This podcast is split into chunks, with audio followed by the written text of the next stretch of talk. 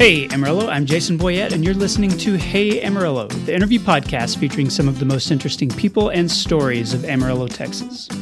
This episode of Hey Amarillo is supported by Wieck Realty. Over five years, all 250 plus episodes of this podcast have been recorded in three different homes that I've lived in, and Wieck helped me buy and sell all of them. In a city filled with realtors and real estate companies, they truly are one of the best. And what I really love is that Wieck is invested in seeing Amarillo flourish economically and socially for all groups of people. So if you're buying or selling, if you're building, if you're looking for investment property, talk to Katie Wieck or one of her outstanding agents. That's wieckrealty.com, W I E C K. And as part of this podcast partnership with Brick and Elm Magazine, I want to give a podcast shout out to Rick Luby Homes online at ricklubyhomes.com and to Three Ale Custom Homes. Read the free e edition of Brick and Elm at brickandelm.com and look for our new July August issue in local newsstands this week. Today's guest is Jackie Namatau Maldonado. Jackie was born in Amarillo and grew up here, but her parents came to Amarillo as a refugee family from Laos. And so Jackie grew up in that middle ground that so many refugee kids find themselves in, navigating between languages and cultural traditions, which was much easier for her than for her parents and growing up with Lao traditions while the family also celebrated Christmas and ate Burger King. Buddhism is the largest religion in Laos, and Jackie grew up within that religion as well, but today she works for Hillside North. And so that transition from Buddhism into Christianity is definitely something else that gets my attention. So there's a lot to talk about in this one. Here's Jackie. Jackie Namatau Maldonado. Did yes. I say everything right? Okay. Yes, sir. Welcome to the podcast. Thanks for being here. Thanks for having me. Absolutely. I'm honored to have you, and I'm looking forward to hearing a little bit more about your story. But I want to start with you the same way I start with all of my guests, and that's just ask you why you're here. How did you end up in the Amarillo area? So I ended up in Amarillo. Number one, uh, I was born here okay. um, in Amarillo. My parents are refugees um, from the country of Laos. They were, um, I guess, brought here um, to Amarillo um, in the late 70s. Okay. Um, and I was born in uh, the old High Plains Baptist Hospital All right. in 1982. My mom was born in Pakse, Laos, and my dad was born in Thakhek, Laos. They um, met at a refugee camp Oh, so uh, they didn't know each other they until didn't, they were both refugees. They didn't know each other until they were both refugees, and they met at a refugee camp um, in Thailand. Yeah, they met there. Um, my mom said that she came to the States first to Buffalo, New York, and then my dad came later to Amarillo, Texas, of course, to work at back then at IBP, okay. which is now Tyson. Um, and she then followed him out here. But they were together when they came to the United States. Like, had they gotten married or were they you know that's dating kind of, can you date refugees you know what or? yes you know i've heard stories of people dating even getting married in really? refugee camps now you know we've tried to get some stories you know that when you try to talk to people um, you know it was a it's a tumultuous time um, right. there's a lot of hurts there and a lot of um, things that went on and and and really trying to talk to people that have gone through that time they generally don't talk about it. Mm-hmm. it was a terrifying time. My dad never really talked about it and really my mom doesn't talk a whole lot about it. So trying to get all those stories it's all intertwined. Do you know much about what was happening during those years that force them into a refugee scenario? I mean, whether you heard firsthand from your parents or not, like for listeners who don't know what was happening for sure, for sure. Um, the little bits and pieces that I've gotten was that yeah, so the communists um, ha- came into the country and really um, they were really just were killing everybody, and so people were fleeing. We're just trying to find refuge. Hence the name, where it comes from, refugee camp and lots of families were just um, hearing about these places. They didn't know they were called refugee camps at the time. For example, I was talking to my mom's side of the family, my uncles. Um, they uh, were just hearing about these places um, in Thailand where they can can get to for safety, swimming over there. Um, wow. Yeah, swimming across the Mekong River this dark, murky river in the middle of the night with babies, you know, strapped on their backs and things like that for safety and not knowing really where everybody was and how long they were going to be there. So those are the stories that that I've heard, um, but not a whole lot of detail. Do you still have family there? My dad um, still has some family there. I still have a couple of aunties that still live over there that I have yet to meet. Okay. I am always interested in family situations when you do come to a new place, mm-hmm. you know, like your parents did, because obviously they're not coming because they necessarily wanted to come. I mean, mm-hmm. they're escaping yeah. and ended up here. Right. Um, but if you were born here, mm-hmm. then like you didn't know anything else, and and so there's a difference generationally related to how you feel about your home. And I wonder what that was like when you were a kid. Absolutely, absolutely. So, I mean, for example, my husband talks about, oh my gosh, I would love to go to Laos sometime to visit your side of the family. And for a long time, I never really felt that urge to go back to visit a place where I don't really have a tie to. Mm-hmm. You know, I, I kind of feel like I'm Texan. Yeah. I'm an Amarilloan because this is all that I know. Um, and yes, we do still have some family there, but again, I've never I've never met them. But now that I'm older um, and I'm I'm hearing more stories and I'm I'm feeling more connected and I'm telling I'm trying to get my kids they're they're asking more questions sure. about their heritage and culture. Um, and there's there's more pull for me to want to go back and and dive into that a little bit more. What was it like in your home when you were young. I'm curious, like how tightly maybe parents will hold to their traditions, whether it's you know dishes they loved or how households work and you know the the things that are important to a family when you're also trying to assimilate into a new culture and a new place and an unknown place like did, did you grow up eating food from back home that oh, your parents sure. loved and celebrating like holidays and all those things? Yes and no. So foods, yes. My mom always cooked all of the Laos foods. We, you know, coming home from school, there was always sticky rice. Everybody mm-hmm. loves sticky rice, beef jerky. There was always chicken. We always had pho to eat, which are all great things. Um, but also, you know, my parents also loved tacos. Okay. My parents also loved Burger King Whoppers um, and and those types of things, but they also really did hold on to a lot of the cultures and things like that.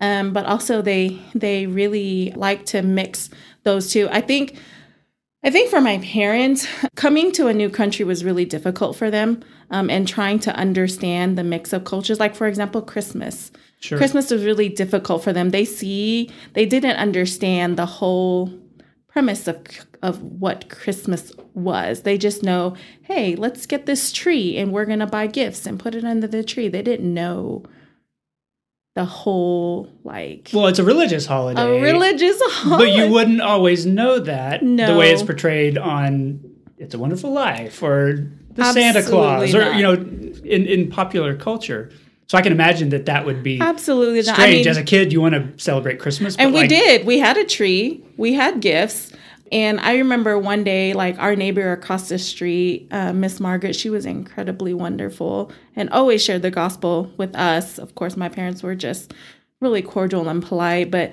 she always had a sign that said, He is risen. My mom would be like, Who is he? and why did he rise? What does that mean? so, but where what neighborhood did you grow up in? Eastridge. Okay. Eastridge. So did you go to Eastridge and then Travis, Travis and, and I graduated from Palo okay. High School.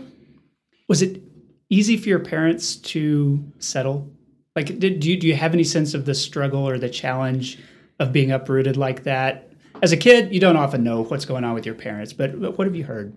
You know what? For me, I didn't know any difference. Like, we lived in a really beautiful home.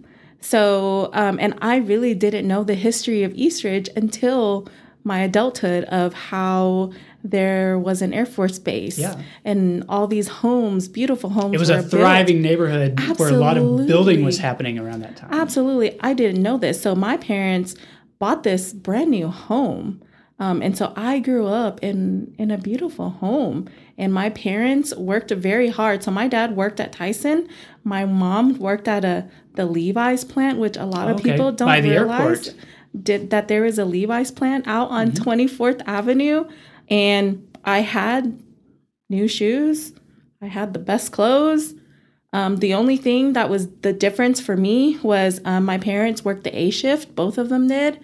And I always had to get myself up every morning and get myself to school. So I'm this little, I didn't realize this, but I'm this little refugee kid um, in pre K and kindergarten, got myself up. I brushed my own hair, got myself dressed, and walked to Eastridge every Wow. morning.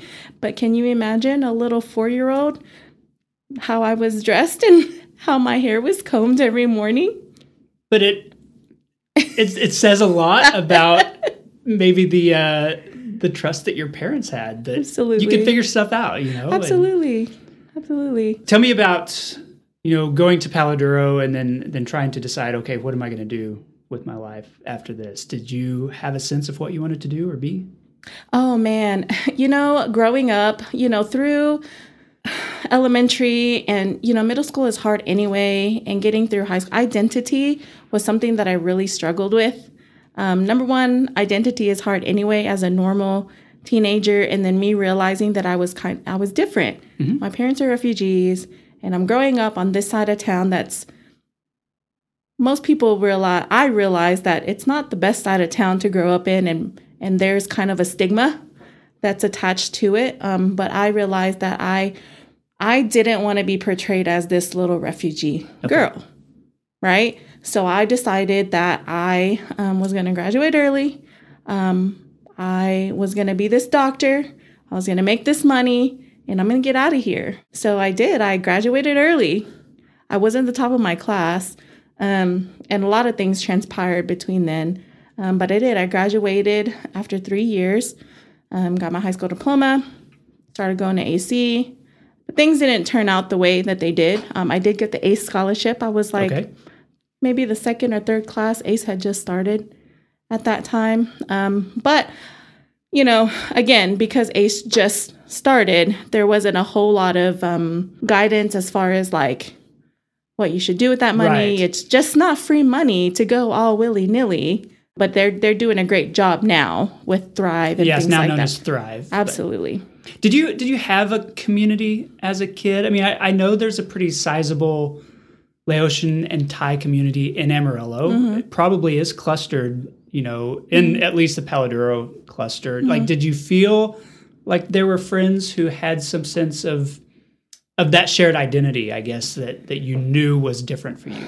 there was a community, but there was also a struggle. I mean, this was early to mid 90s and we were all I feel like struggling with with identity. I mean, there were a lot of gangs, there were a lot of just power struggles.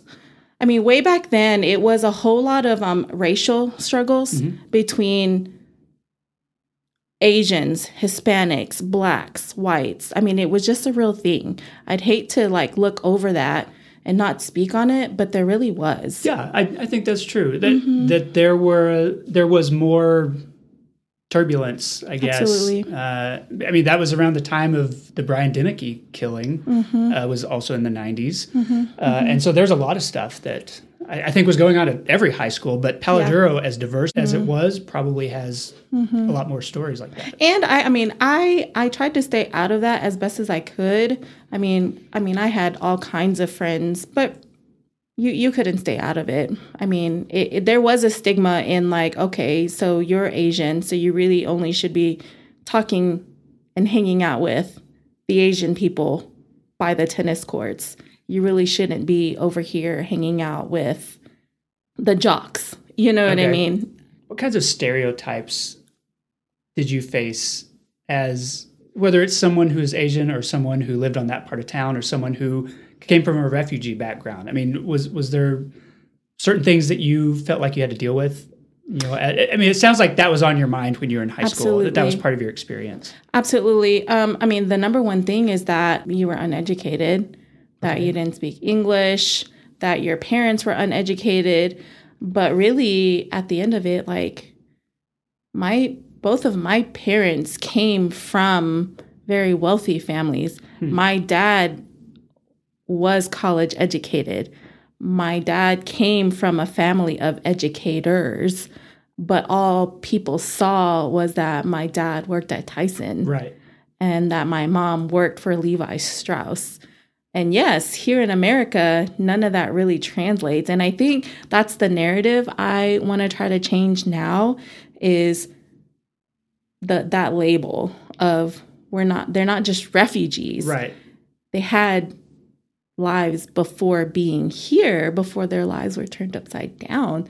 There are doctors and attorneys amongst this label of refugees. Right. And if you are a doctor in one country, mm-hmm. that license does not transfer here. Nope. And if you don't know the language, like it's hard absolutely to just go from a, a, a job that's the same, you know, mm-hmm. but in a mm-hmm. different country. And so mm-hmm. you end up at a meat packing plant. Absolutely. Like my dad taught math. Hmm. My dad taught geometry and all these things and and here people wouldn't bat an eye towards him and it frustrated me so as a high schooler when I would have to take him to the store or the doctor and had to translate for him. You know, it frustrated me a lot. Have they been able to become comfortable with the language, or has that been a struggle? I know it's always a, a struggle for a lot of adults mm-hmm. learning a new language. It's easy for a kid. Absolutely. But it, it got better. Um, my dad has since passed away. My mom is still living, and still, still so. She just prefers. She just chooses not to um, speak English. Like even now, she'll go to the doctor, and she, it's just easier to pretend like she doesn't mm-hmm. understand the language when she very well does understand that the can language. be dangerous people, absolutely right? So absolutely. tell me about what happened uh, as you started going to ac and, and figuring out uh, what you wanted to do. I guess the, the doctor career didn't pan out. No it didn't. Um, so well and really truly i you know was trying to navigate all those things myself being first generation trying to navigate um, because I was still trying to work full time because I needed to help with the household um, financials and things like that.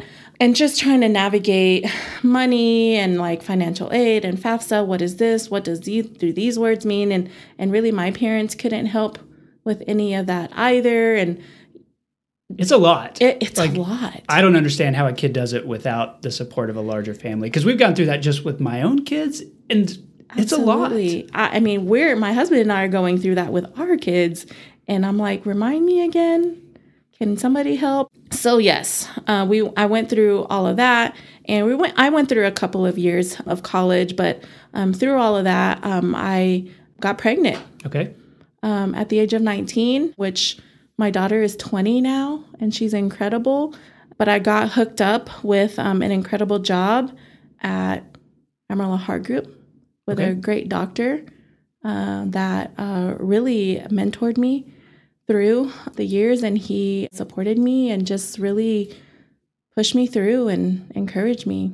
So did you get to that point and think okay maybe i won't be able to go through medical school and all those things but i'm still working in the medical field mm-hmm. and, and this is what i'm going to do? Like did, did that field this is what my career is going to be? I'll just keep doing this thing or did it still feel temporary? No, absolutely. I loved being in the medical field. For one, um, my senior year of high school, we're backtracking a little bit. My mom had been really sick since I was about five years old. She was diagnosed with lupus. I okay. didn't know what that was when I was younger, but she was in and in and out of the hospital a whole lot. Um, and being a refugee kid, when I was five and six and seven years old, my dad would leave me at the hospital with her to translate. To translate. Wow.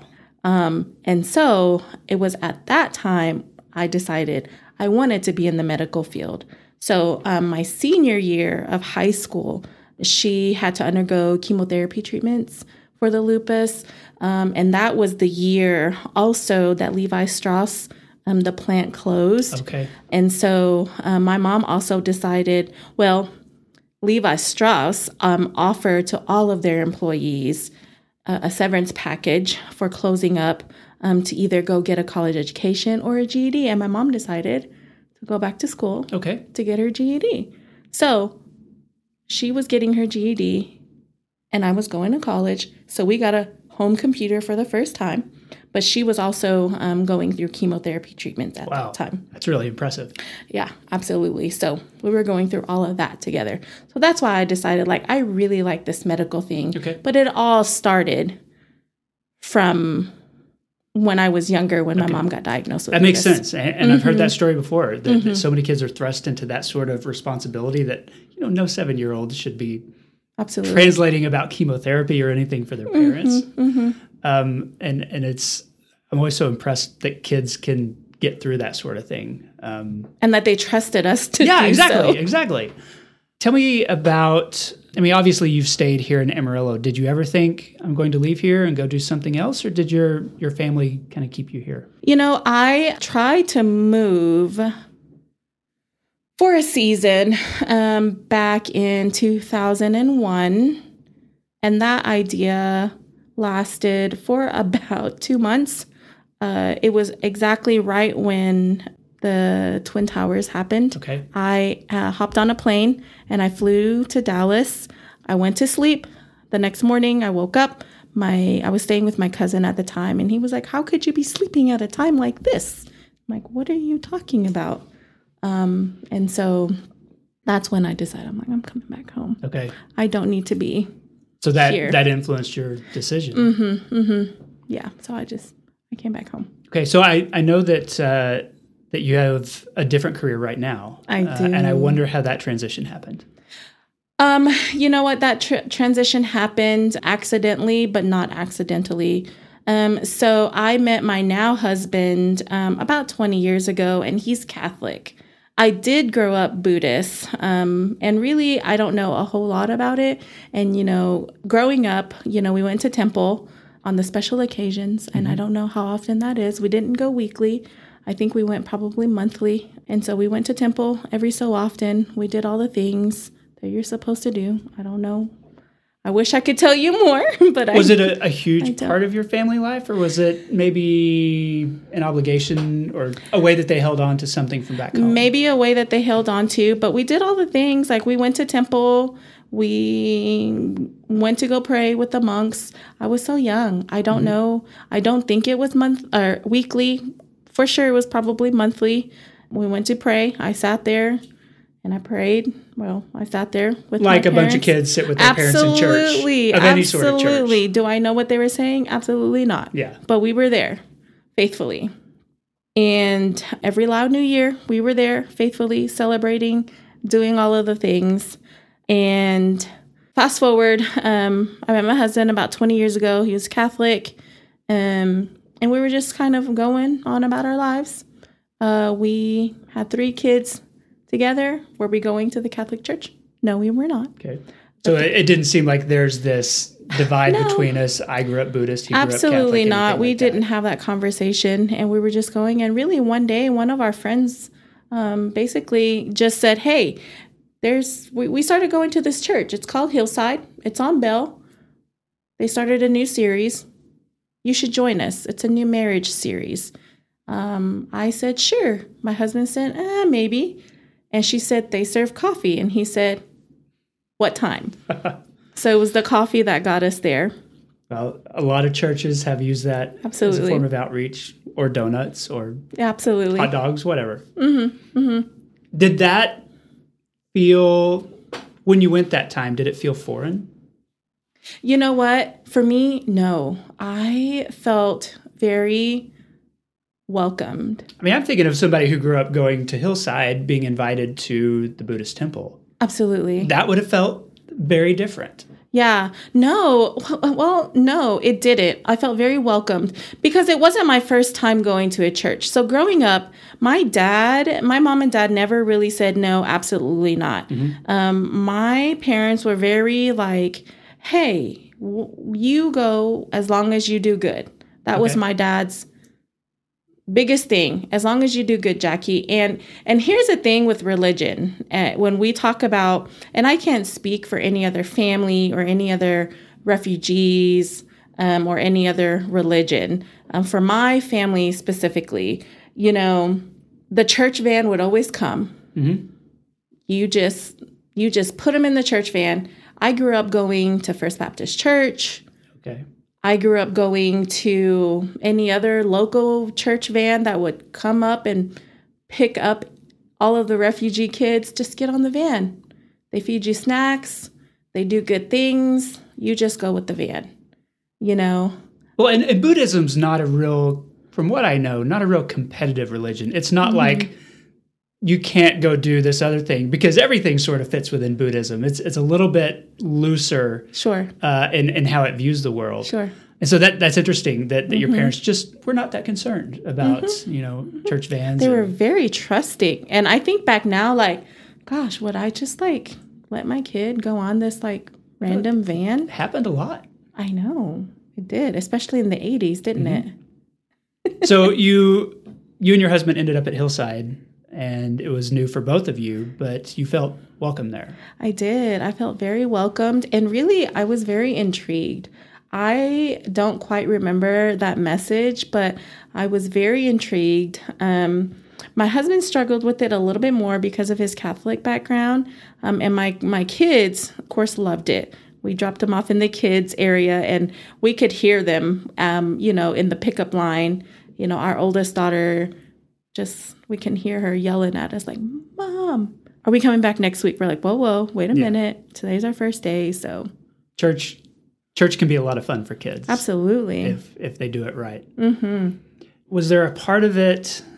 I, I don't know. I'm I'm just curious about the the type of people who are not especially churchgoers. Mm-hmm. For you, it was a different religion. For your husband, it was a, a very different side of mm-hmm. Christianity to me it would feel like there's a lot of a lot of thinking and talking and conversation that has to go into are we going to become part of this church community because it requires like some breaks you know mm-hmm. you're leaving the religion of your parents mm-hmm. and that mm-hmm. culture the the Catholic faith is just as strong, uh, especially mm-hmm. within your husband's culture. And so, like having to step out of that into something new, it, it, feels like it's fraught with a lot of weird feelings and emotions. I wonder if that's true for you. Yes, believe it or not, it was more difficult for us to start something new like this, jumping into Hillside for my husband, than it was for me. Hmm. We had a lot of conversations, a lot of fights, a lot of arguments about coming back and visiting again. Um, and and in hindsight, it, it, it, was his battle because he already had a relationship, right, mm-hmm. spiritually, um, and I didn't, and I was intrigued. I wanted to know more, and he had this this this internal battle. He might have been defensive, maybe. He was. He, you know, I mean, he was crazy enough to to think like this is not this is not this is not the same bible. It's not the, i'm like well this might be silly but isn't isn't this the same god? Isn't this the same jesus? You know um, it takes that outsider's perspective though to to kind of help people see. Absolutely. And those are the kind of questions that i was asking initially. And and so um but yeah we we went round and round and round. And and at the end of it um he basically said hey listen um, you if you and the kids decide you want to go back to Hillside, you guys go, but I'm gonna stay back. Hmm. Um, so for weeks, I got up every Sunday morning, got these kids dressed, and we went to church every Sunday morning, and he stayed back. What shifted to get him involved? You know what? I wish I knew. Um, and now, maybe that's his podcast. I should have him come on. Absolutely, and he'd be you. You should hear his story um, because he is a pastor now. Um, but uh, I asked him because um, it was weeks, um, weeks and weeks, and and now that I've asked him, like, what was it? And he said, you know, to be quite honest, it was my pride. Hmm. Initially, that got me up the very first day. Um, you know, I remember that day. Um, I got up, got dressed. I went upstairs to check on the kids to get them ready, and I remember coming downstairs, and he was in the shower and I remember asking him, like, hey, where are you going today? And it was hunting season. And I thought maybe he was like going hunting or something. And uh, he like mumbled, like, I'm going to church.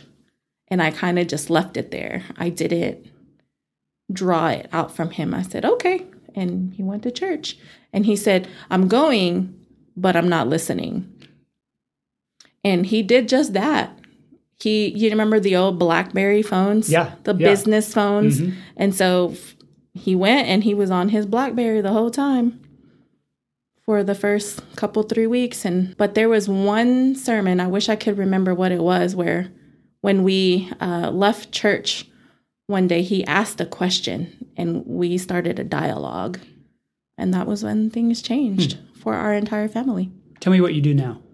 so i work for hillside christian church um, my official title is kids director Okay. but there's so much more to that Is it kids director for the entire church or is it No, so I work for um, the North Grand campus. So Hillside has um, 11 physical campuses. Uh, we have 12 campuses if you count our online campus. Um, but I work for the North Grand campus, which is in Amarillo on um, the corner of 24th and, Grand. Grand. Yeah. So I, I know that a former podcast guest, Brady Clark, uh, was a pastor at Hillside North, I think when it was first beginning, Uh-huh. uh, and had ties all the way back then. Um, and I wonder if you could tell me what that that church community is like now, because it is still in a very diverse part of town. Mm-hmm. Multiple cultures there, multiple languages, Yeah. probably multiple religious traditions. Absolutely. What does what does your ministry as a kids director look like in that scenario? Hey, so on a Sunday morning, um, as a kids director, it doesn't look very different from any other campus, really, if you think about it. Um, we have kids, regular kids from um, schools all around the city. We have um, congregants that come in from north, south, east, and west that drive in Okay. on a Sunday morning. Uh, now, if we talk about outreach Monday through Thursday, uh, we have friends that um, are Muslim. We have friends that are um, Muslim, that are Afghani, uh, that are Somali, that are all around us in our little neighborhood, in our little shopping center, that we just love and adore, and and um, that are just our friends. Tell me what it's like working and ministering on that side of town. Mm-hmm.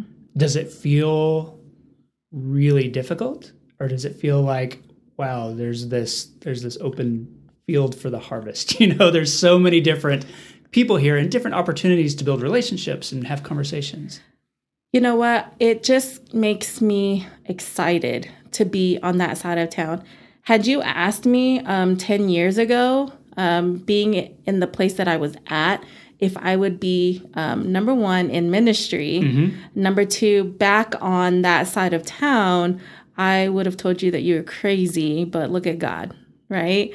And I think God has placed me in the perfect position to minister to people because I can speak um, into not only the refugee community, but into the people that do live there, that have grown up there. And I can say, hey, look, I grew up here too.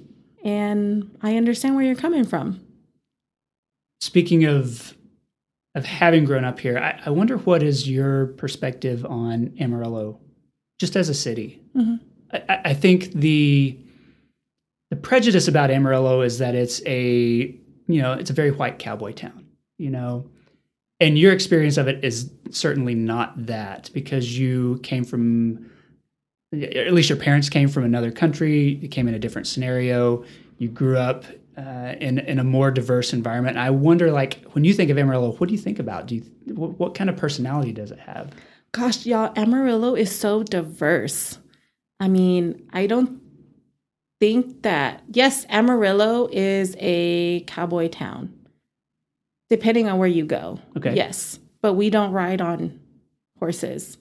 People ask me that all the time. I have family that live in California and New York City and Florida, and they're like, I mean, you guys ride like horses to school? And I'm like, I've, I've never ridden a horse in my entire life.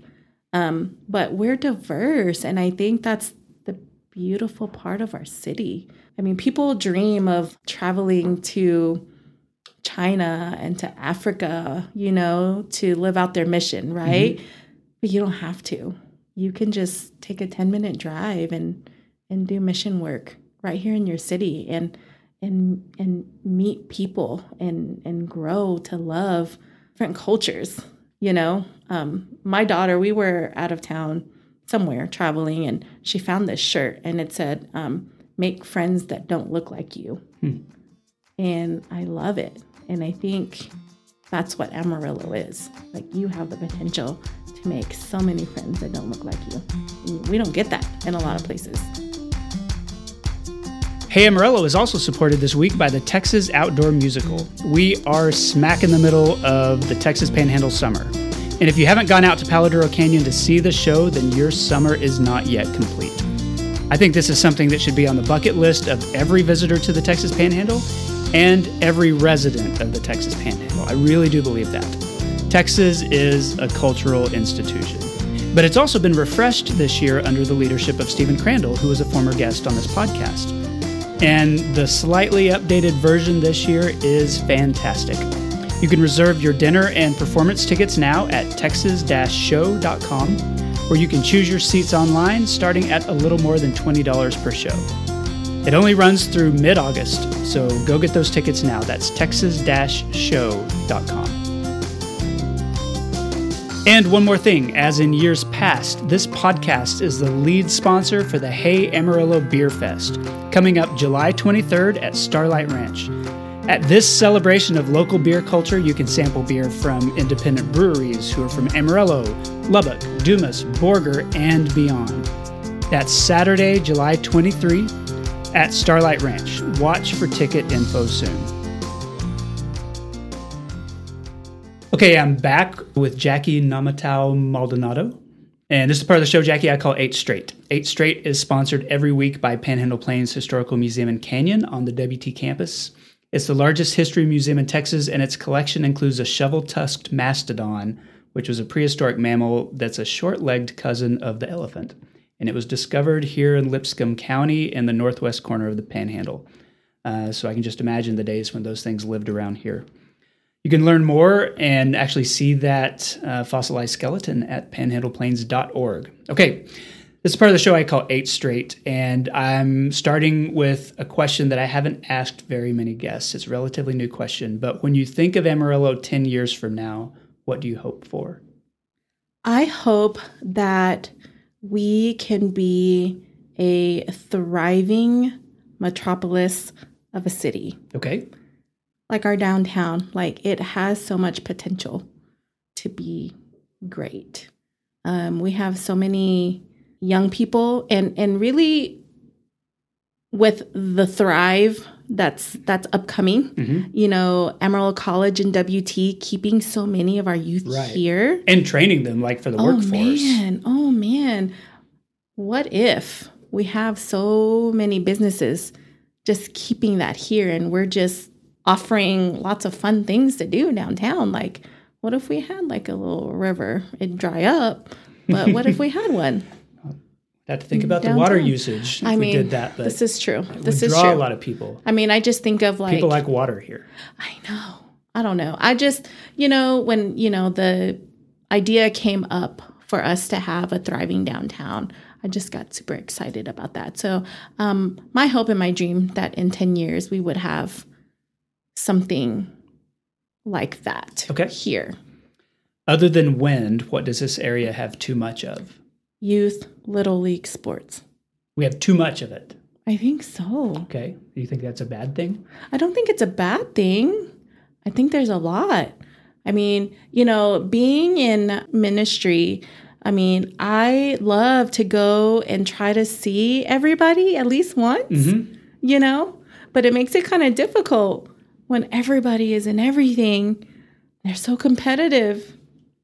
And it does compete with other activities. It does. I, I, remember when I was a kid, you know, you never practiced on Wednesdays. Man. Never did anything, had games or anything on Sunday. Like all the, those, those were reserved, mm-hmm. you know, mm-hmm. because of church, mm-hmm. and that has changed. I mean, people are traveling on weekends; they're practicing every night of the week. Mm-hmm. Uh, if you are in a ministry position, like I, mm-hmm. I, imagine that can feel like it's hard to break through these busy schedules that kids have. Mm-hmm. I mean, there's so many now that there are no other nights of the week mm-hmm. to practice or to have a game. Um, but even so, there's no more spaces left. Okay, what does this area not have enough of? Diverse places to eat. Okay, It's coming. It's getting there. I just like to eat. what do you think of when you think of diverse? Like, what what do we not have that you wish we had? More Middle Eastern food, more diverse Asian food, a broader Okay, spectrum of Asian food. like we've got Thai food covered, Uh, Plenty of Thai food. but we've got some holes when you think of other types of Asian cuisine. Absolutely. Like we, I mean, Fun Noodle Bar's coming. Mhm. They're getting there with the dumplings. We love it. Um, you know, we have ramen. That's getting there. Only- Korean barbecue places coming that I've heard. Super excited about that. It's not coming fast enough. I think we need two or three Korean barbecue places. I want to ask you this because I've got you here. Yeah. Uh, I know there's a lot of overlap between Laotian and Thai um, cuisine. Most places in Amarillo say that they're Thai places, but I know that they've got a lot of you know Laotian dishes. Like in your family, do you go eat at the Thai restaurants? Does it feel like what you might eat at home, or is it a little bit different? so most of the Thai restaurants are run by Lao families. Okay. I think I don't want to speak for them either. I think that maybe most people are maybe hesitant to go to a restaurant if it were called a Lao restaurant. Because they're familiar Maybe, with Thai food. maybe, maybe, but um, but yeah, the authentic um, dishes would be like the lab, would be the sticky rice, would be the papaya salad. You know, um, those are the authentic um, type Lao dishes. Now, I'm not super familiar with what authentic Thai dishes are either, but when I go to some of the restaurants, also when you're looking at the you know, the menu, Mhm. chow mein is technically not either or, Right.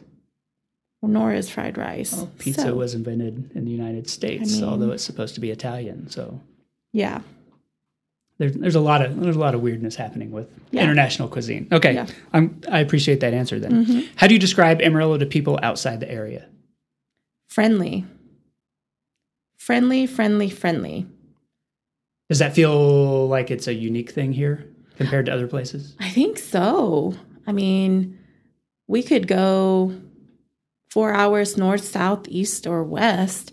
And I think anywhere you go here, people look at you in the eyes and they say hi, even just a nod, a thumbs up, you know, um, and not, and if you, I mean, I'm always saying hi or waving or giving a thumbs up. And, you know, sometimes if you're not in a place of Amarillo, they kind of look at you kind of funny or don't look at you at all. Yeah. So, My, my kids traveled to New Jersey last week and they walked around the city they were in and they came back and they said, People don't say hi to you there. mm-mm, mm-mm. we traveled got to their attention. yeah, we traveled to Ohio, and man, um, I accidentally like swiped somebody, you know, on the shoulder, and I turned around and I, you know, I said, "I'm so sorry," and I'm sorry. I, that you would have thought I was like those were fighting words. I'm so Yeah. I spoke to you. It was probably more offensive that you talked than that you bumped the person. Absolutely. So, yeah.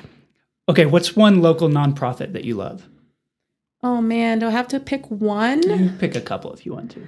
Gosh, so I love Eastridge Mission Center Mhm. um, because I love the work that they do with uh, the refugee kids and the families out there in Eastridge. Um, I love Mission 2540. Okay. Um, I'm aware of that ministry. Are you? because of what they do again with the kids and um, not only refugees, but just kids, period. Mhm. And really, just any local church. Okay. Yeah. Have you found that I- I know Hillside, you know, has spread into a lot of places. Are, are a lot of a lot of the older churches that are in that side of town, you know, the northeast side of town, are they working within those communities? Maybe without the, you know, the obviously the the funding and budget that Hillside mm-hmm. brings to it, mm-hmm. but are they doing a similar kind of work? Absolutely, they are. And that's something um, that my husband and I are trying to change is that trying to work together. Yeah. That we're working for the same kingdom, um, that we don't have to, we're not competing with one another, that we're we're working together to bring forth the same heart Mm-hmm. and the same mission. Um, but yes, there are so many churches on all sides of town that are doing so many great things. Um, I mean, that's how we stumbled upon um, Pastor Mike, Yeah. you know, with Eastridge Mission Center and Eastridge Baptist Church and um, so many other churches like Pastor Wheatley Bell. I'm not going to, I don't remember the name of his church off the top of my head, but Okay. What's your favorite local restaurant? Oh my gosh. So, my favorite local restaurant was Lee's Cafe, but she closed. Where was that? That was in Eastridge in the shopping center there, um, next to the and Totem What kind of food was it? with Lao Food. Okay. Um, my uh, second favorite now is Asian Bistro, is on Amarillo Boulevard. All right. And they one. serve Lao and Thai food. Is it is it the kind of food that you can go eat or your mom could eat and know, okay, this is this is authentic. Oh, absolutely. This is not the McDonald's version of, No, of Thai food or it's Lao not. food. It's not. Okay, that's good to know then. hmm What's your favorite local coffee shop? Okay, so I have two. So my favorite hot coffee is the Honey Badger from Palace Coffee. All right. And then my favorite cold coffee is the iced poor man from Roasters. Okay. Why that one specifically? Because I, I know a lot of, um, let's say, my kids' friends who really like that iced poor man. What do you like about it? You know what? It's hard to say, but it's it's sweet, but it still has the coffee flavor. That's why I like it. Now, I've tried lots of um other things iced and it just doesn't translate well. So I don't know why I like it so much, but I do. It's just a really good iced beverage. It's refreshing. All right. well, it's- it's been a summer where people need those refreshing iced beverages for sure. It is. Last question When was the last time you visited Cadillac Ranch? Last summer. All right. What was the occasion? So I do some photography on the side, and so I went out there um, and photographed a senior. Okay. Was it difficult to get your senior with n- without other people in the shot in the background, as crowded as it can be out there? That day, particularly, no, because we went we went in the evening, and no, there were a lot of people out there. I guess surprising that. surprisingly, yeah, it it just was the perfect timing. I guess. okay. Well, Jackie, that concludes the eight straight questions. I like to close by asking my guests to endorse something. So, what's one thing you would want listeners to know about or to experience? I am going to endorse many things, but one thing at the same time is um, there are so many nonprofits out there that need us to go out there and, and serve, um, whether it's Mission 2540, Eastridge Mission Center, uh, Mission Amarillo. Um, they need you to just go out there to make a difference, um, even if it's your local church or organization. Just go out there, make a difference. Um, they need you. They need your body. They need your smile. They need your love. Go out there. All right.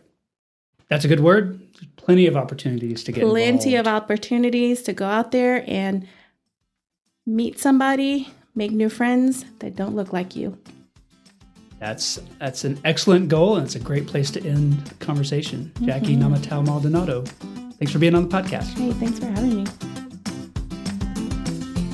And that concludes the episode. I want to say thanks to Jackie for the interview. Thanks to Angelina Marie for editing this episode, and also thanks to sponsors the Texas Outdoor Musical, Wieck Realty, and Panhandle Plains Historical Museum for supporting Hey Amarillo.